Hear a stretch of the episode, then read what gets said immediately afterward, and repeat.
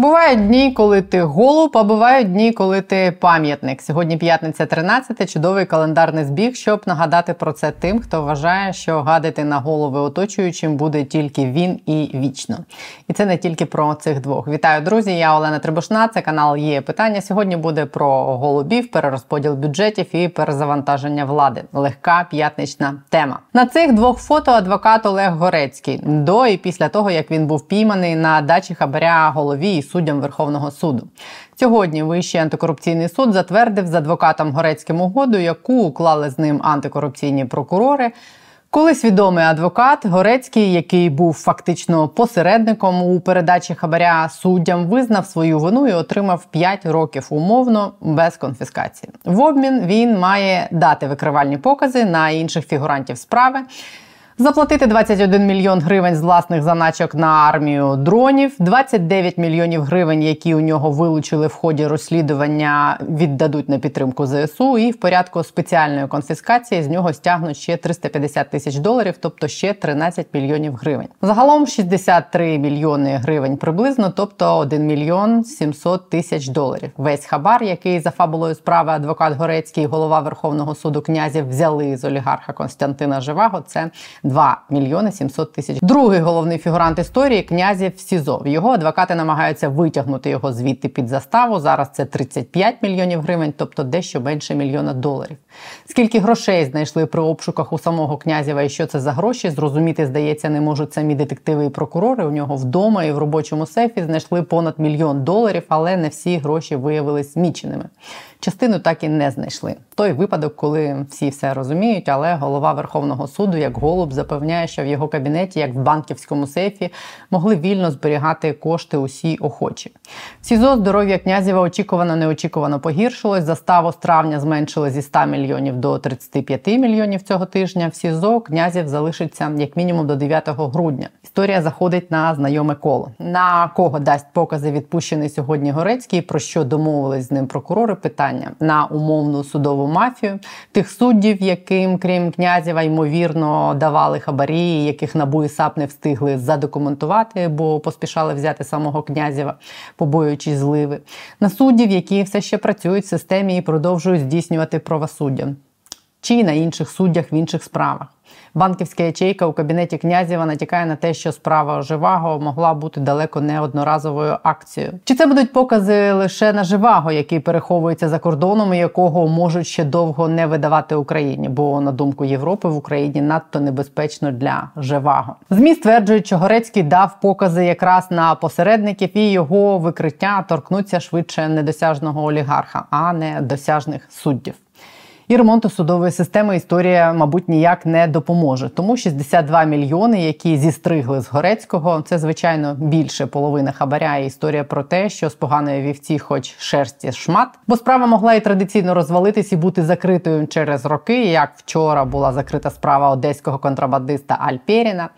І ми будемо ще довго закипати від того, що черговий Остап Бендер відкупився і його не запроторили за грати і не конфіскували все з золотими зубами включно. І так буде тривати доти, доки ми не відремонтуємо все від судів імені князєва до антикорупційних органів, де подекуди вже стирчать вуха Татарова. А щоб відремонтувати все, треба відремонтувати ремонтну бригаду, але про це трохи далі. Поки антикорупційний суд зістриг кілька десятків мільйонів з посіпаки князєва Горецького, місцеві органи влади в перечутті того, що у них відберуть скоро бюджети, стригуть все, що можуть встигнути. 20 вересня Верховна Рада проголосувала у першому читанні за те, щоб забрати 100% так званого військового ПДФО від міських бюджетів до центрального. До вторгнення 60% податку на доходи фізосіб, сплаченого в певній громаді, йшло в місцевий бюджет, бюджет цієї громади. Решта 40 ділилась на обласний і центральний бюджети. Із зарплат військових ПДФО так само сплачується, і оскільки військових стало в рази більше,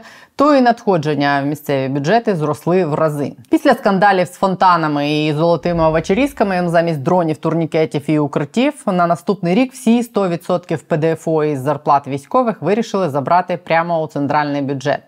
Що передбачувано спровокувало нову фазу холодної війни між центральною і місцевою владами. Нагадаю, що почалось все приблизно в червні з трагічних подій, коли після влучання ракети неподалік лікарні у Києві і загибелі людей, там які не змогли сховатись в зачиненому укритті, почались перевірки цих самих укриттів. Виявилось, що величезна кількість бомбосховищ в жахливому стані, і почалось. Чиновники різних рівнів перекидали відповідальність один на одного за те, хто мав би облаштовувати укриття. А громадяни, на жаль, мали змогу спостерігати за всім цим цирком в першому, так би мовити, ряду. Через перевірки і пильну увагу до скандалу з укриттями одразу спалахнули скандали з е, барабанами, овочерізками, які закупались нібито для укриттів, і стадіонами і бруківками, на які витрачали Tchau. Кошти замість того, щоб витрачати на армію. Зрештою, Давид Арахамі, голова фракції Слуга народу, виголосив останнє китайське попередження місцевим владам і пригрозив, що гроші у них взагалі заберуть. І в офісі прийняття рішень придумали, як власне ці гроші забрати. Забрати увесь податок, сплачений із зарплат військових в центральний бюджет. У різних громадах військове ПДФО становить різний відсоток бюджету. Наприклад, в містах поруч з фронтом цей відсоток становить більшу частину ніж у бюджетах більшості західних міст України. До прикладу, прифронтовий Миколаїв втратить через таке рішення близько 46% бюджету. А приміром, Івано-Франківськ 10%. Тому найбільше це вплине на ті громади, які за 20 місяців вторгнення вже звикли до того, що їхні доходи раптово зросли через військових, а тепер раптово впадуть. Влада обіцяє реверсну дотацію тим регіонам, які будуть потребувати додаткового фінансування через вилучене ПДФО. Проте не всім ця ідея очевидно подобається. Більшість тих, хто постраждає, вважає, що такий механізм буде неефективним і буде займати багато часу. Але центральна влада наполягла на тому, щоб віддати військове ПДФО повністю в державний бюджет. Минулого тижня в проект бюджету внесли правку, щоб гарантовано повертати 10% від ПДФО військових частин на їхні ж власні рахунки для оперативних закупівель. А решту 90% планують розділити порівну між Мінстратегпромом для розгортання виробництва снарядів і боєприпасів та Держспецзв'язком для закупівлі спецтехніки, зокрема на потреби армії дронів. Публічно центральна влада для виправдання цього перерозподілу коштів елегантно використала саме історію про те, що погана місцева влада не може ефективно використовувати ваші кошти і будує стадіони і дороги, а не армії допомагає. А ми, мовляв, ці гроші заберемо, і вони точно на потреби військових підуть. Так, ніби не було ніяких яєць по 17, бронежилетів, які прострілюються, і скандальних літньо-зимових курток в Міноборони, і арешту заступника міністра розвитку громад за махінації на закупівлях генераторів. Тому як гарантує уряд ефективне використання ПДФО, те ще питання. Зокрема, і тому питання експропріації ПДФО центральною владою викликало в парламенті майже війну в останні тижні. і Фінальна битва голосування у ній ще попереду. Але на боці уряду грає так видається і сама місцева влада, у якої забирають ПДФО. Зокрема, прямо в ці дні оголошуючи тендери на закупівлю чорт зна чого, навіть після першого голосування за те, щоб відібрати у них військове ПДФО. Ми подивилися подивились, наприклад, на деякі найбільші тендери, які оголосили різні міста вже після першого голосування за вилучення у громад ПДФО, тобто з 20 вересня і по сьогодні. Ось кілька симпатичних в лапках історій. Департамент гуманітарної політики Дніпровської міської ради вирішив витратити із залишків свого бюджету у четвертому кварталі мільйон гривень на саморекламу. 20 вересня, акурат в день першого голосування по цьому законопроекту, який забере у громад ПДФО, департамент гуманітарної гуманітарної політики Дніпровської міськради опублікував у Прозоро тендер на закупівлю рекламних послуг рівно на 1 мільйон гривень. На тендер прийшла аж одна рекламна агенція, трохи уступила замовнику, аж 5,5 тисяч гривень, і виграла конкурс. За правилами державних закупівель продавець зобов'язаний подати свою пропозицію із меншою вартістю ніж очікувана. Тому ця знижка на 5,5 тисяч гривень це чиста формальність. Найсмішніше, що агенція, яка буде надавати рекламні послуги департаменту гуманітарної політики, у своїй назві має граматичну помилку. Тендер виграло рекламне агентство Prime. але це не головне. Якщо подивитись на компанію уважніше, то можна припустити, яким чином виникла ця помилка. Рекламне агентство Prime створено 24 серпня цього року, тобто лише за місяць до оголошення закупівлі. Власник в агенції один Морозов Євгеній, за даними аналітичної системи ЮКО «Юконтрол». Морозов більше не був учасником жодної іншої компанії і ніякого ФОПа не мав навіть. Статутний капітал компанії 15 тисяч гривень і жодного виконаного державного замовлення перед отриманням цілого мільйонного контракту. Компанія не мала досвіду словом. Щасливчик новачок. Його бізнес з першого ж місяця роботи демонструє шалені успіхи, адже департамент гуманітарної політики Дніпра не єдиний, хто вирішив випробувати долю і підписати коштовний контракт із компанією, який ледве місяць виповнився. Ще три міських органи влади Дніпра уклали з рекламною агенцією договори загальною сумою на 3 мільйони 800 тисяч гривень. І ще один контракт на майже 700 тисяч очікується. Ці замовники це вже названий департамент гумполітики міської ради Дніпра, департамент транспорту, департамент благоустрою департамент соціальної політики та Дніпроводоканал. Пікантно, що троє з п'яти закуповують такий вид послуг вперше за час існування системи Прозоро, ще двоє вдруге. Тобто суб'єктивно складається враження, що тупо вирішили швидко освоїти гроші, хоч би на щось, хоч на рекламу Дніпроводоканалу, поки гроші не відібрали. Це безумовно суттєво посилить обороноздатність Дніпра. Ракети будуть боятись туди летіти, мабуть. Історії, коли в Дніпрі віддають мільйонні рекламні договори новоспеченим ФОПам, не нові. Наші гроші ще на початку року писали про цілий букет прикладів, коли в Дніпрі повіддавали рекламні бюджети ФОПам одноденкам ще у далекому 21-му році. Окрім реклами в Дніпрі, були, звісно, і багатомільйонні ремонти доріг. Куди ж без цього? Саме тут були оголошені найбільші дорожні тендери в країні за час від 20 вересня по сьогодні. Це поточний ремонт автошляхів в Дніпрі 137 мільйонів гривень. По цій закупівлі 11 жовтня вже навіть встигли підписати договір із фірмою. А лаконічний коментар обурення під закупівлею прямо на Прозоро. Ремонт доріг не на часі. Віддайте гроші військовим, так і залишився без відповіді. Наступний за розміром за цей час ремонт доріг в Кривому Розі за 70 мільйонів. Там, поки навіть учасники на тендер не прийшли, під ним теж висить такий самий коментар: 70 мільйонів гривень принесуть найбільше користі, коли на них закупити дрони, автівки і зброю зброєю для армії. Дороги ворога не вбивають, тому почекають перемоги. Але не Дніпропетровською областю єдиною. У Чернівцях оголосили тендер на ремонт вулиці Ярошинської за понад 40 мільйонів. У цій закупівлі оголосили вже повідомлення про намір підписати договір з єдиною фірмою, що прийшла на тендер. ТОВ Технобудсервіс. з аналітичною системою YouControl дізнаємось, що фірма фігурує у кримінальному провадженні, відкритому нацполіцією в липні лише цього року. За версією слідства у 22-му році службові особи Борчагівської сільської ради, що на Київщині вступили в злочинну змову з посадовими особами декількох компаній. Серед цих компаній була і Технобудсервіс. Справа теж стосувалась ремонту доріг. Прекрасний вибір Чернівці. Чо? Ну і до легендарних стадіонів. Не всі, здається, засвоїли уроки скандального будівництва стадіону на Волині, де збиралися витратити 145 мільйонів гривень, але після розголосу і скандалу схаменулись. Ну, тепер тут, хоч розмах, слава Богу, поменше. За майже 4 мільйони гривень в Кам'янець-Подільському ліцеї збудують спортивний майданчик. Наразі очікується підписання договору із переможцем на тендері. Також в око впадає коригування кошторису на будівництво спортивного майданчику на Грушевського в Полтаві за 2 мільйони 700 тисяч гривень. Загалом на ремонт цього стадіону вже підписали контрактів на понад 10 мільйонів гривень. Проте не тільки дурню закупають за ці кілька тижнів місцеві влади. З 20 вересня на Прозоро було опубліковано 60 тендерів і на закупівлю дронів. Закупівлі оголошувались і на Мавіки, і на fpv дрони, і навіть на авіаційний комплекс Фурія. Хтось замовляв по 10 дронів, а хтось один. Загалом сума всіх тендерів на закупівлю БПЛА різними громадами за цей менше ніж місяць склала 108 мільйонів гривень, тобто по всій країні. Україні на дрони на Прозоро за цей час запланували витратити на 30 лямів менше ніж на дороги в одному лише Дніпрі. Також серед усіх тендерів вересня і початку жовтня в око впали ті, що проходять по категорії видатки на програми з підтримки збройних сил і заходи з територіальної оборони. Оскільки місцеві влади часто говорять про те, що співпрацюють з військовими своїх міст, то було цікаво подивитись, скільки ж тендерів на такі цілі було оголошено за останні кілька тижнів. По всій країні ми знайшли в Прозоро тільки 16 таких, і усі оголошені міською радою міста Покровськ Дніпропетровської області. Загальна їх сума трохи більше 7,5 мільйонів гривень. Гривень.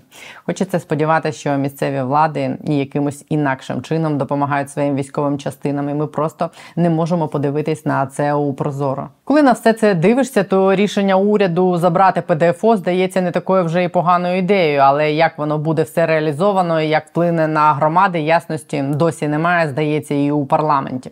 По перше, це тільки на перший погляд, і дуже узагальнено здається, що надходження в місцеві бюджети сильно зросли по всій країні за час вторгнення через ПДФО. Ось тут старший економіст центру економічних стратегій Юрій Гайдай, який колись був у мене в ефірі, змоделював, як такий розвиток подій вплине на ситуацію. Так, от бюджети з профіцитом понад 10% мають трохи більше ніж половина громад. Більш ніж 200 громадам із 1700 грошей не вистачає і зараз. А без військового ПДФО дефіцитними стали бюджети таких великих міст, як Дніпро і Харків.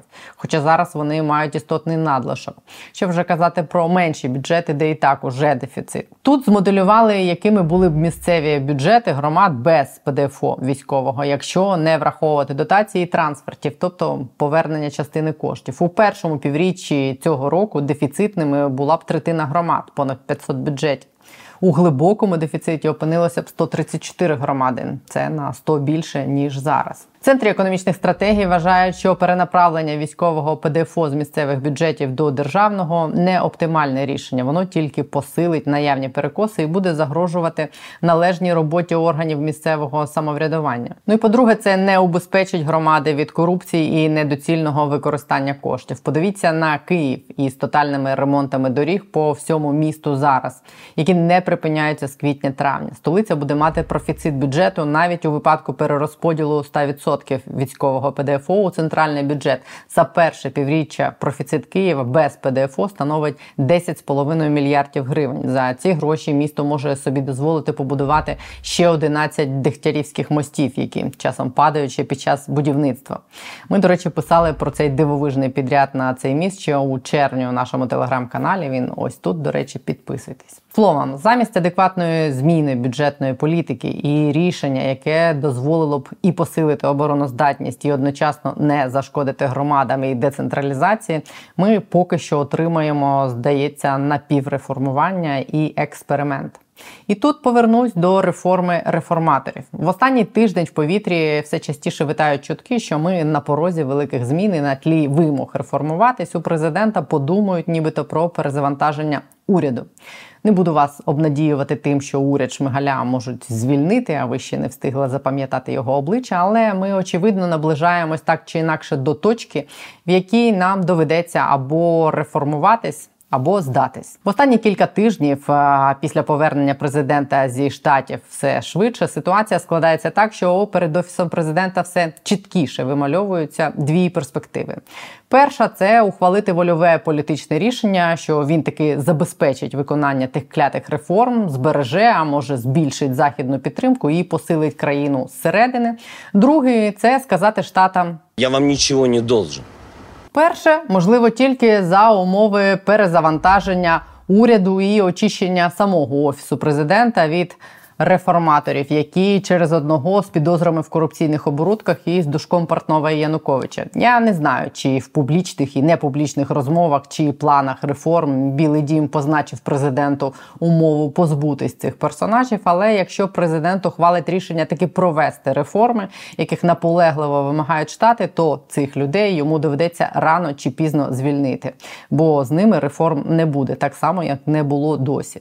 З нічого не може народитись щось особливо реформи. Другий шлях це продовжувати гнути свою лінію, підминати під себе владу, вручну гасити пожежі, які вистрілюють все частіше, вручну розв'язувати проблеми керованими правоохоронними органами, продовжувати підминати під себе солодкі шматки економіки, як це показали в останніх розслідуваннях журналісти про Єрмака і про Шурму, і так далі. Відкладено чи миттєво це все заведе нас в історію, коли з таким обличчям грошей нам ніхто не дасть, і десь там і настане кінець.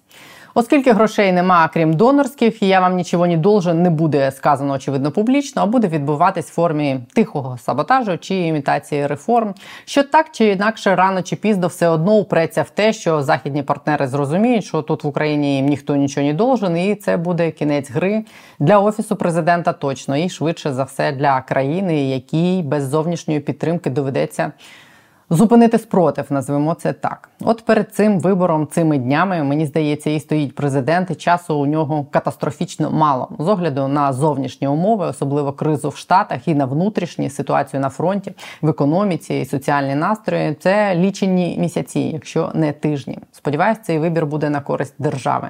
Сподіваюсь, невдовзі таки побачити, як люди, які вважають себе нині голубами, стануть нарешті пам'ятниками. У мене на тому все на сьогодні. Бережіть себе до понеділка.